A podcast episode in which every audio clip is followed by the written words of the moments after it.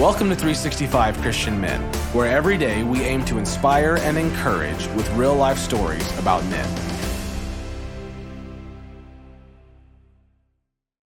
November 12th, Reinhard Bonnke. On this date, in 2017, 77 year old evangelist Reinhard Bonnke preached his last crusade. In his lifetime, he led more than 78 million people to Christ. He preached across the African continent with week long rallies, droves of people, big tents, effective PA systems, and local language translators. Sometimes, at the end of a talk, he asked for anyone in the crowd who was hearing from God to come up and take the microphone.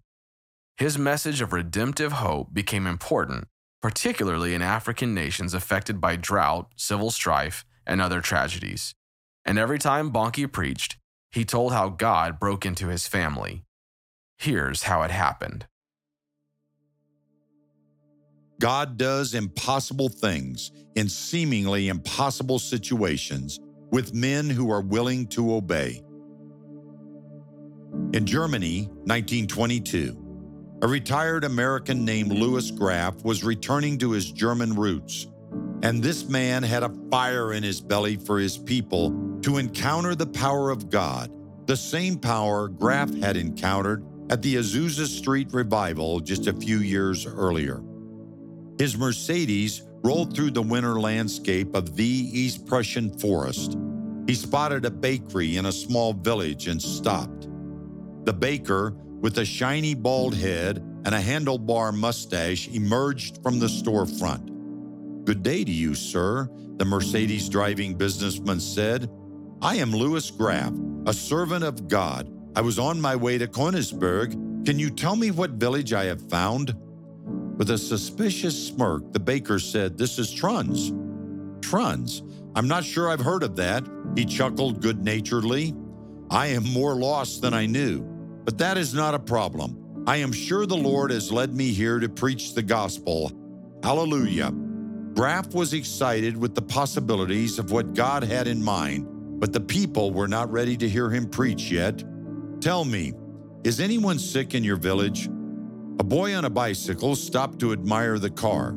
As a matter of fact, there is someone sick here, someone very sick, the baker said. The baker and Graf talked about religion a bit, and Graf looked for a way in, a way to help this town be ready to hear the gospel. Just then, Graf heard a scream from a nearby house. Who is that? That is August Bonnke, the owner of the town mill and this bakery, the baker said. He cries out in pain day and night. May I pray for him? Graf pleaded. Herman, the baker shouted to the 17 year old boy admiring the car, Tell your father that a preacher is here to pray for him. Graf followed the boy and, as if he had a mandate from heaven, stepped into the Bonnke household.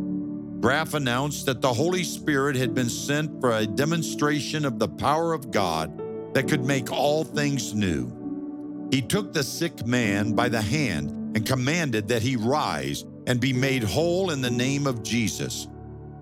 August felt a jolt of heaven's power surge through his body. He leapt from his sick bed and he stood trembling like a criminal around whom the walls of a prison had just fallen. August Bonnke gave his life to Jesus that day. That was 18 years before Reinhard Bonnke, son of Herman, was born. But the Holy Spirit continues the work that began in that sick room that day in 1922. I could not stand ablaze with the Holy Spirit today if this forgotten brother had not carried the flame to the Bonnke family so long ago. It is a debt I owe a man named Louis Graf. In 1 Corinthians chapter 2 verse 4 it is said, "And my message and my preaching were not in pervasive words of wisdom, but in demonstration of the Spirit and power." God is always looking for courageous men who are willing to listen for his voice and act in obedience. The smallest act of obedience is better than the greatest intention. Because of the obedience of Louis Graf, God touched the lives of several generations in the Bonnke family and millions around the world, even touching generations yet to be born. Today, are you willing to pray for an opportunity to be God's spokesman? And are you willing to be courageous to act when the opportunity presents itself? God does impossible things in seemingly impossible situations with men who are willing to obey.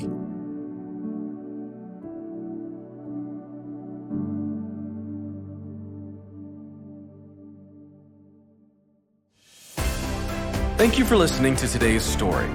Every day of the year, our hope is to inspire you with real life stories of faithful men who have gone before us. For today's story, we have a free one page group discussion sheet available on our website. Please join us tomorrow for another story at 365christianmen.com.